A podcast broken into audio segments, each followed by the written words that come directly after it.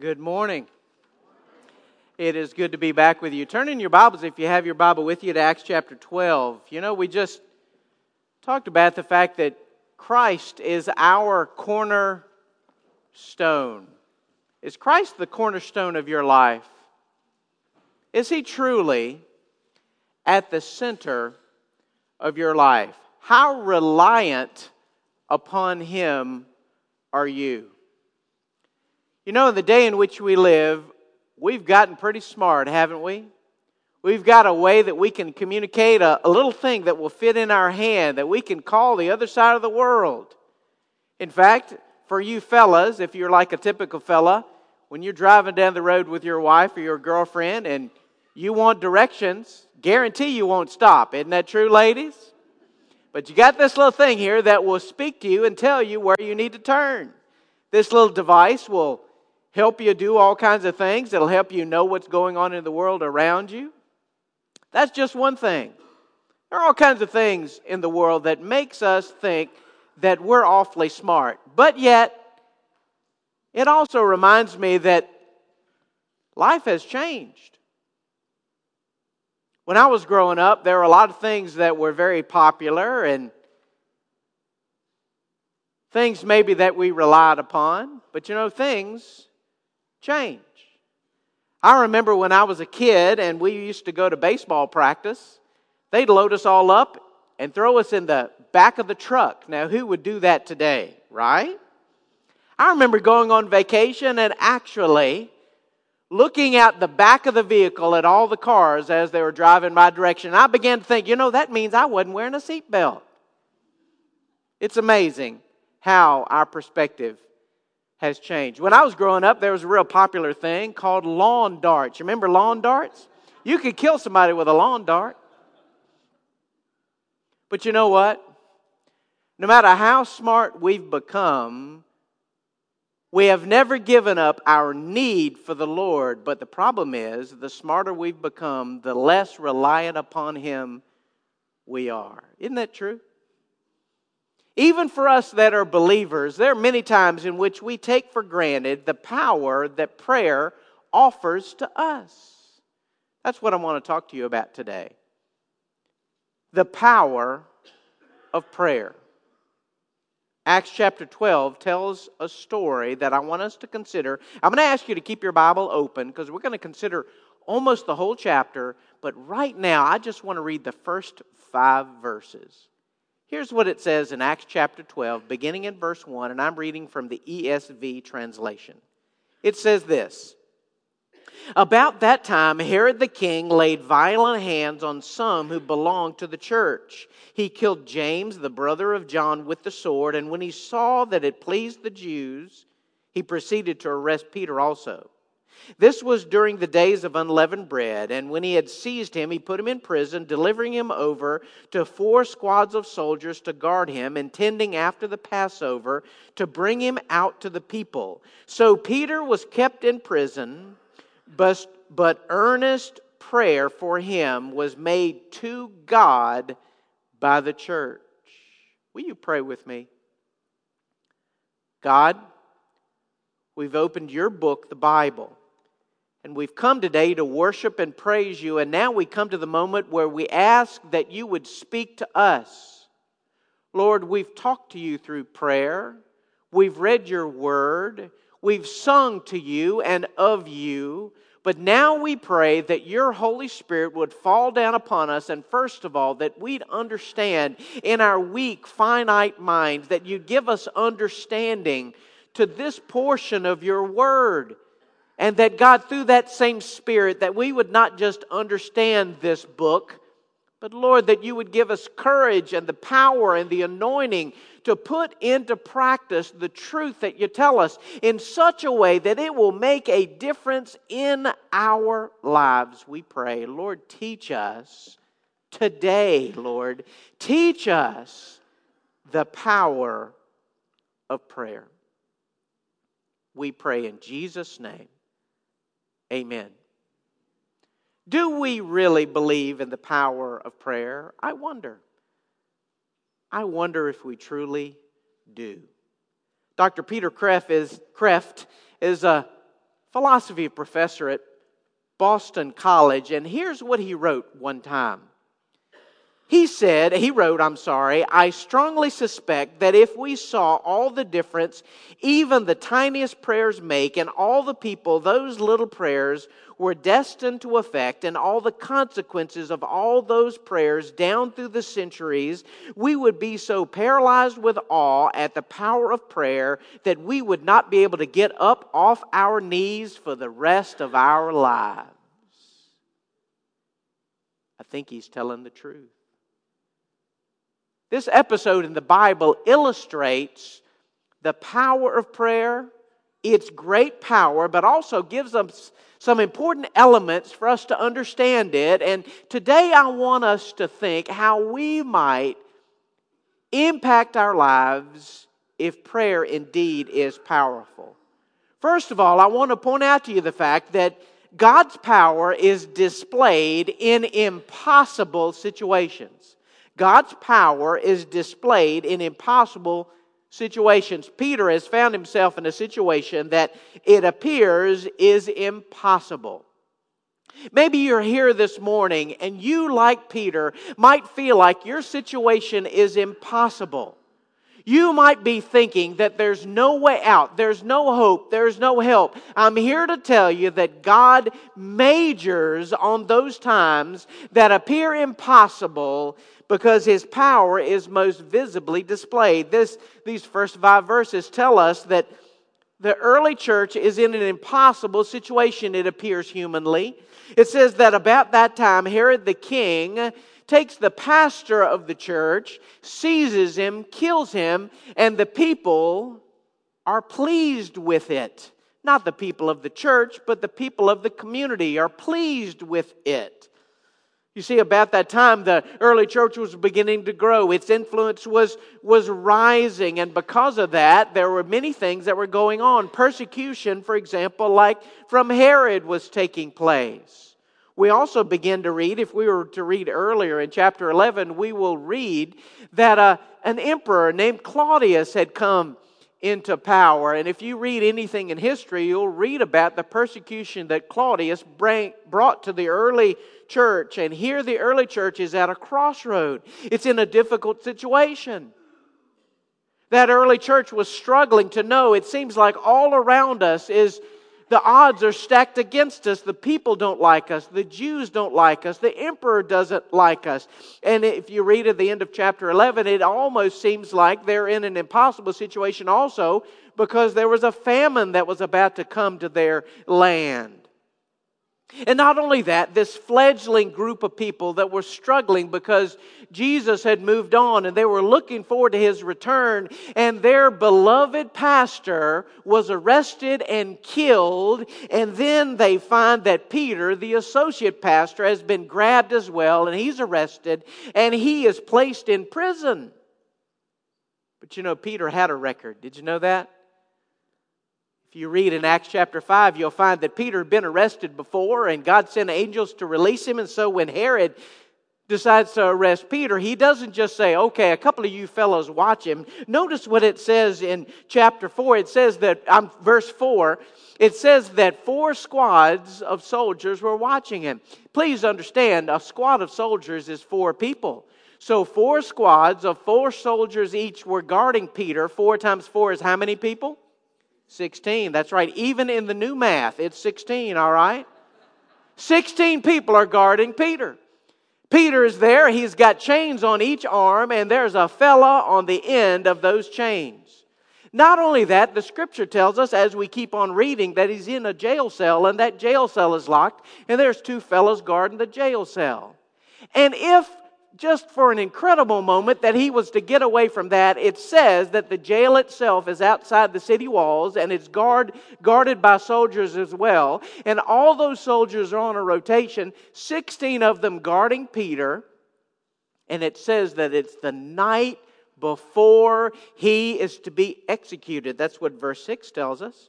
So Peter is in an impossible situation. You might feel like that you're in an impossible situation. I'm here to tell you that God majors on those situations.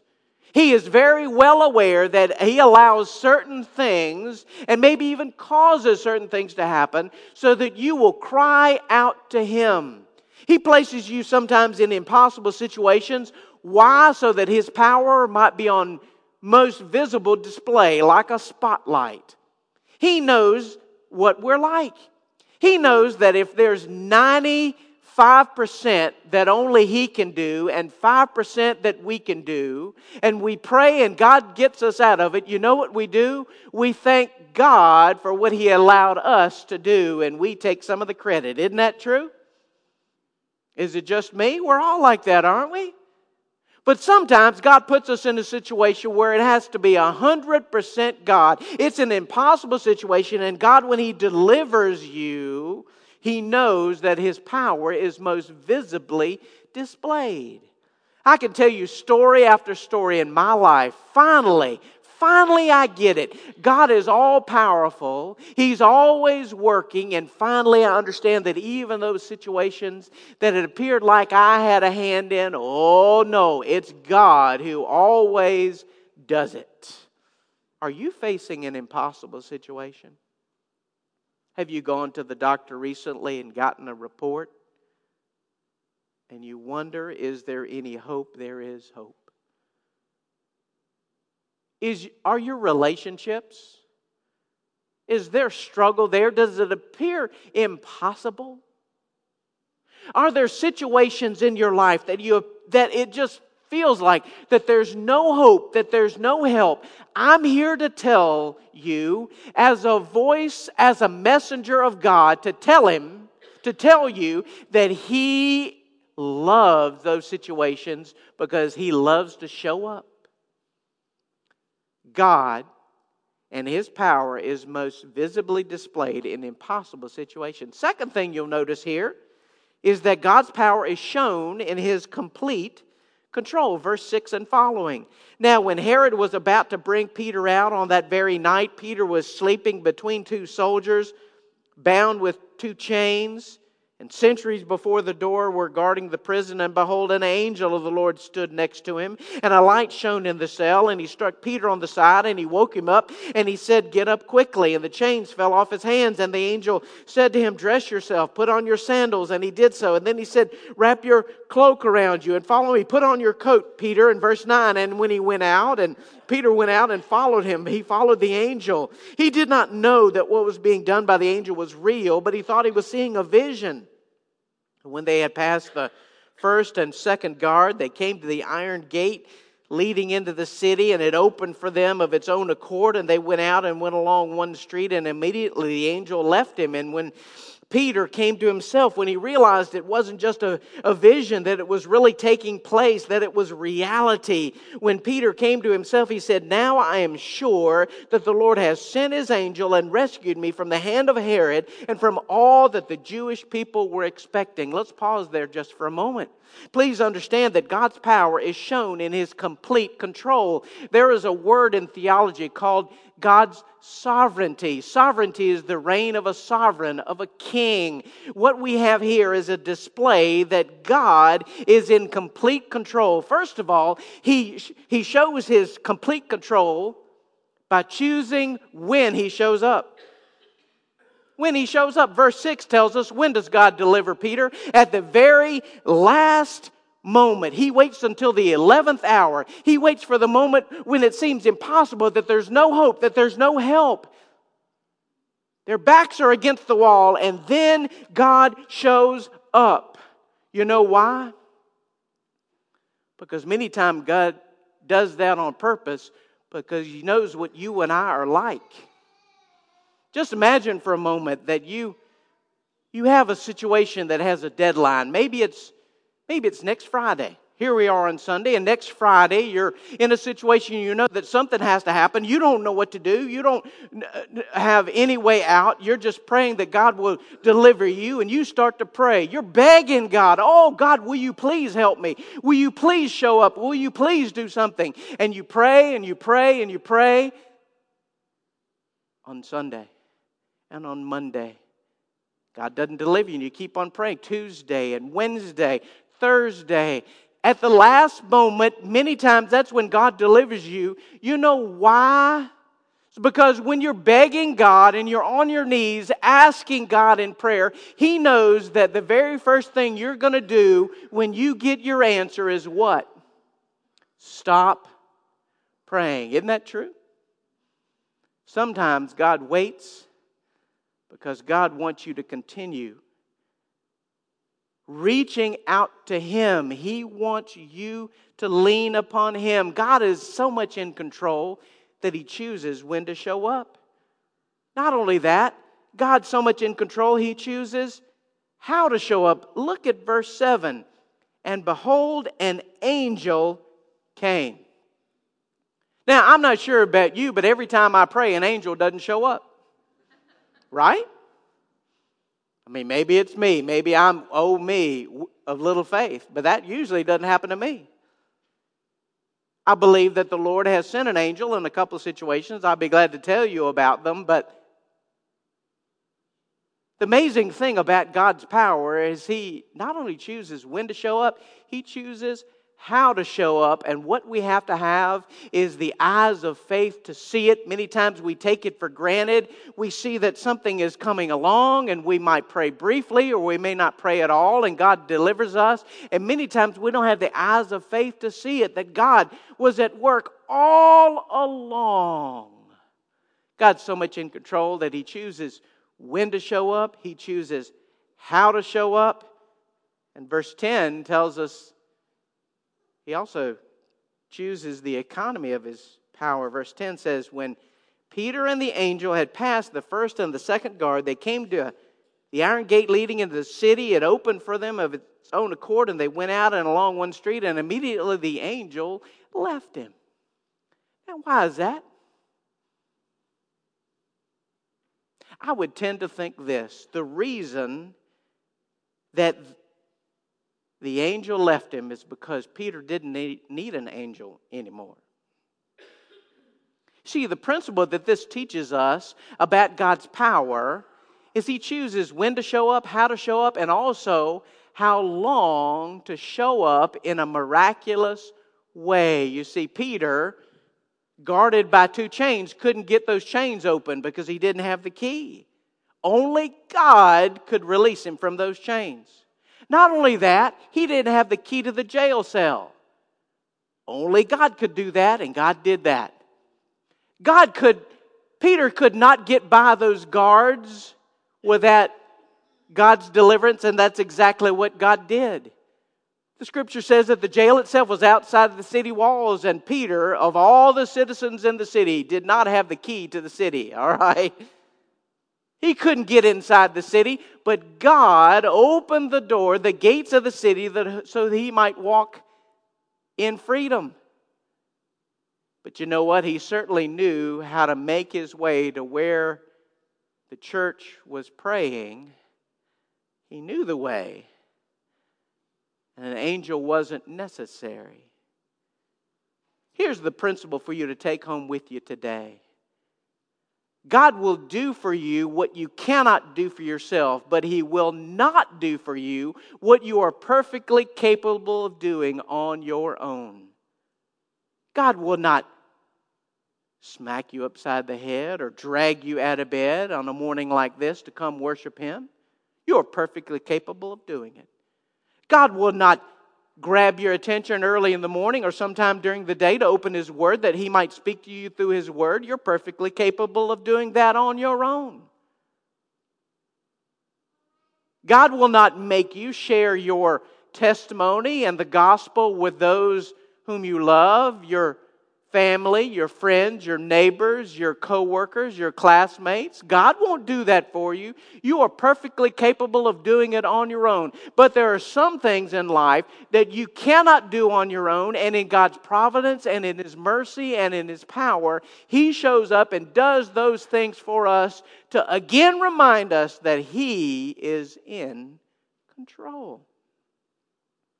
God's power is shown in His complete control. You see, prayer is very important to understand. Prayer is not informing God of what he does not know.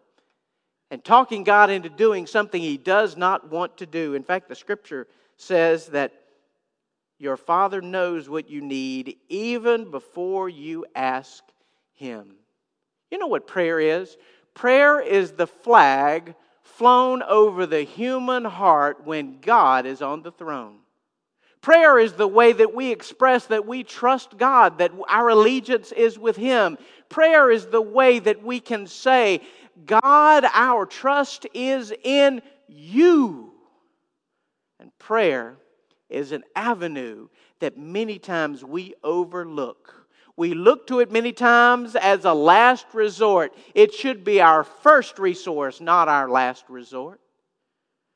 This passage teaches us that God's power is shown in His complete control. It's shown in impossible situations, but please don't miss that God's power is unleashed by prayer. Look at verse 12. When Peter realizes this, he went to the house of Mary, the mother of John, whose other name was Mark, where many were gathered together and they were praying. You see, the church had gathered to pray, and they had continued to pray the whole time that he was in jail, more than a week, we're told, because it said it was during the feast of unleavened bread. They were still gathering together, they were still pouring out their hearts to God. And the scripture says that they were united in prayer. There's something about gathering together with other believers, pouring out our hearts to God. There's something about that that God blesses. The scripture says here that the, their prayer was unceasing. They continued to pray, pray. But not only that, there was a certain urgency to it. Verse 5 said, But earnest prayer for him was made to God by the church.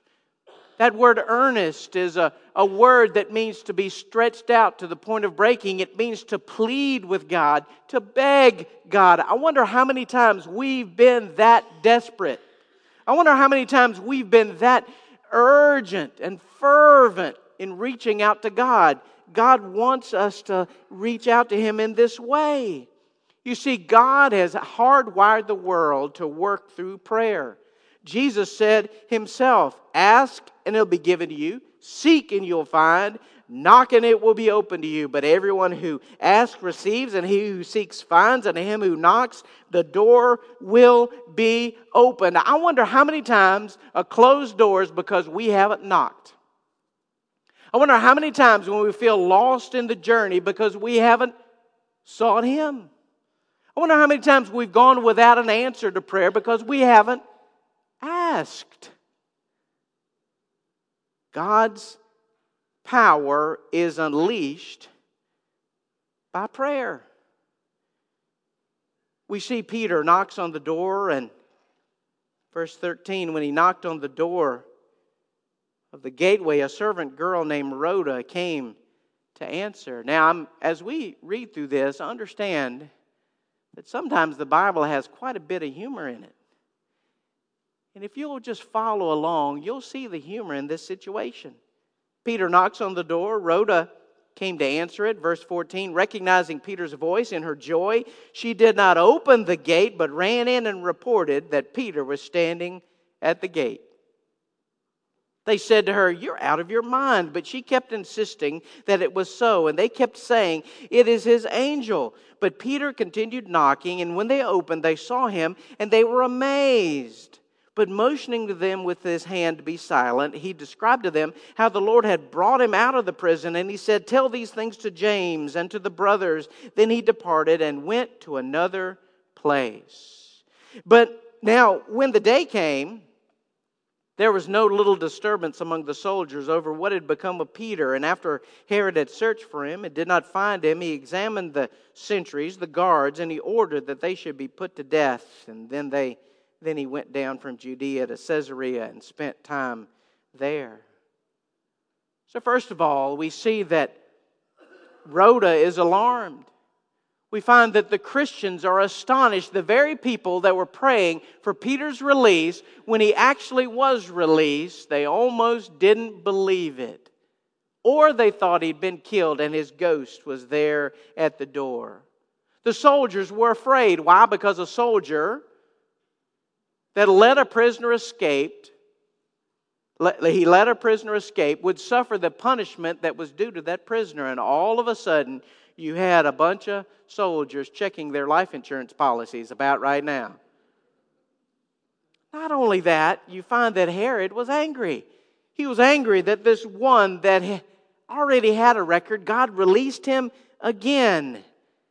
And then we find in verse 20 now Herod was angry with the people of Tyre and Sidon, and they came to him with one accord. And having persuaded Blastus, the king's chamberlain, they asked for peace because their country depended on the country's uh, the king's country for food. And on an appointed day, Herod put on his royal robes and he took his seat upon the throne and he delivered an oration, a speech to them. And the people were shouting, This is the voice of a God, not of a man. And Herod didn't stop them.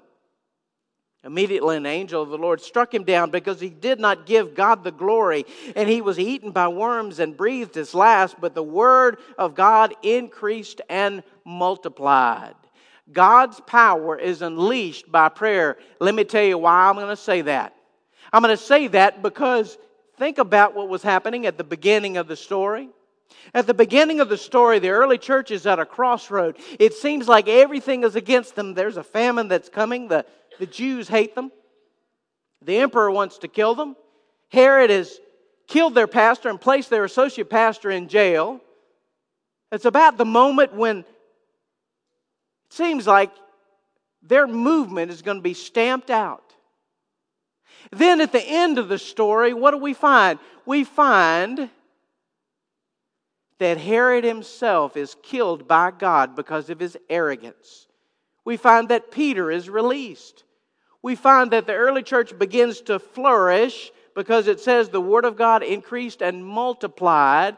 The early believers had gone from a situation that seemed hopeless and now it was flourishing. Let me ask you, what made the difference? Verse 5 They were pouring their hearts out to God in prayer. You see, the early church didn't deliver themselves by the sword or by weapon or by force or by popularity. They prayed and God delivered them. I wonder when we will learn that lesson. I wonder when we will learn that no matter how smart we may seem that we are, no matter how much on the outside it seems like we have everything together, I wonder how much in all of our scheming and all of our plots and all of our plans, when will we learn that God's power is unleashed by prayer and we ought to get on our knees first, not as a last resort? Because God is powerful and wants to display his power among us. And so many times we take it for granted. Are you a person of prayer? Are you? Would we be able to look at your life and to say that you are a person of prayer? Are you a, a people of prayer as a, as a church? Would that be how you would be described by those that know you? Sometimes we're not people of prayer, I must admit. Sometimes we're not people of prayer because we're not followers of Jesus yet. We're not followers of Jesus yet. We've heard about him. We might know a little bit about him, but we're not a follower of Jesus yet. Jesus said, I am the way, the truth, and the life. No one comes to the Father but by me. If you are not a follower of Jesus, if you're not a child of Jesus, if you are not born again, one reason that you may not be praying, or if you are praying and God is not answering, it may be because you're not a person of faith yet. And today might be the day where you change that. Sometimes God doesn't answer our prayers because we pray with an unrepentant heart.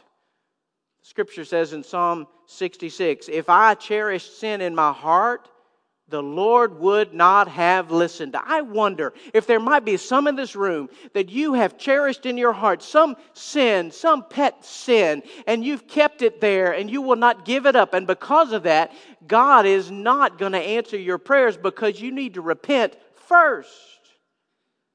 Sometimes God doesn't answer our prayers. You know why? Because we haven't prayed. James 4 says, You do not have because you do not ask. Sometimes God doesn't answer our prayer because we ask with a selfish heart. That's what James 4 goes on to say. You ask and do not receive because you ask with wrong motives so that you may spend it on your pleasures. Sometimes God doesn't answer our prayers. You know why? Because we're mistreating those around us.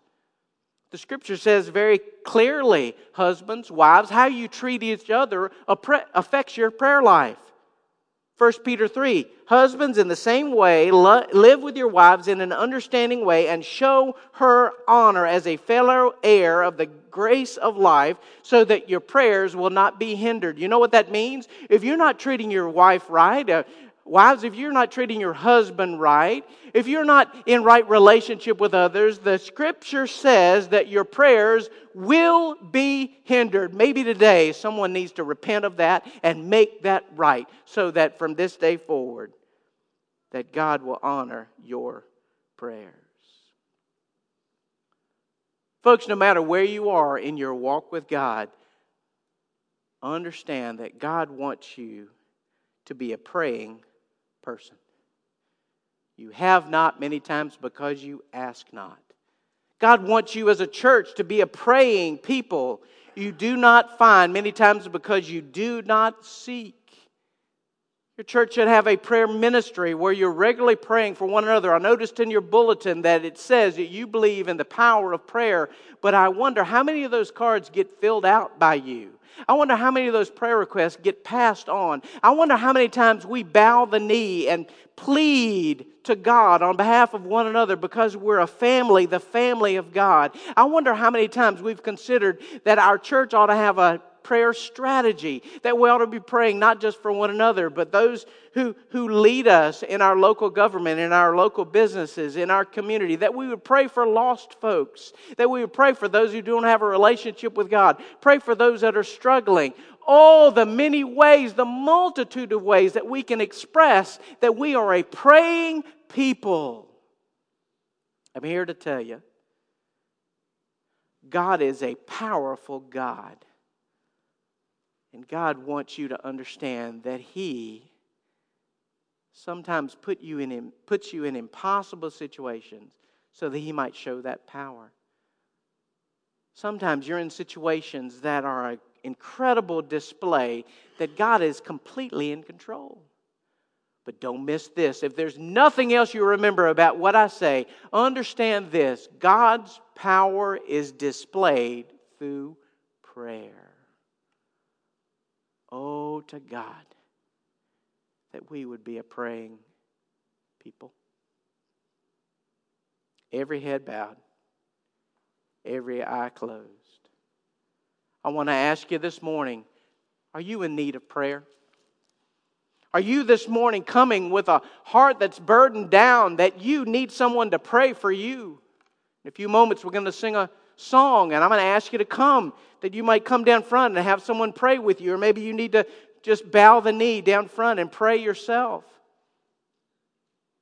Do you have a loved one that you're burdened for? Maybe today you need to come and pray for them.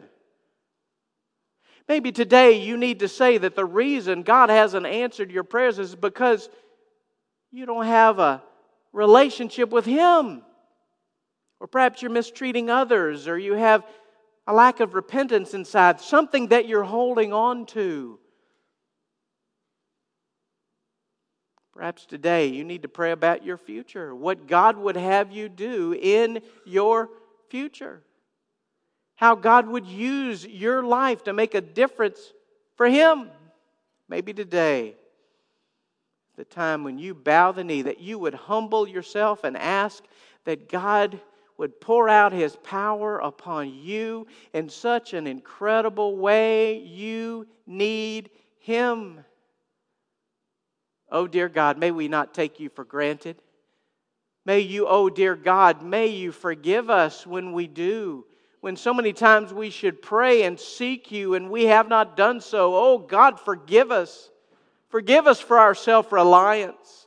Forgive us for all the times that we come up with our own plans and our own purposes and our own strategies. And God, we do that first rather than seeking you first.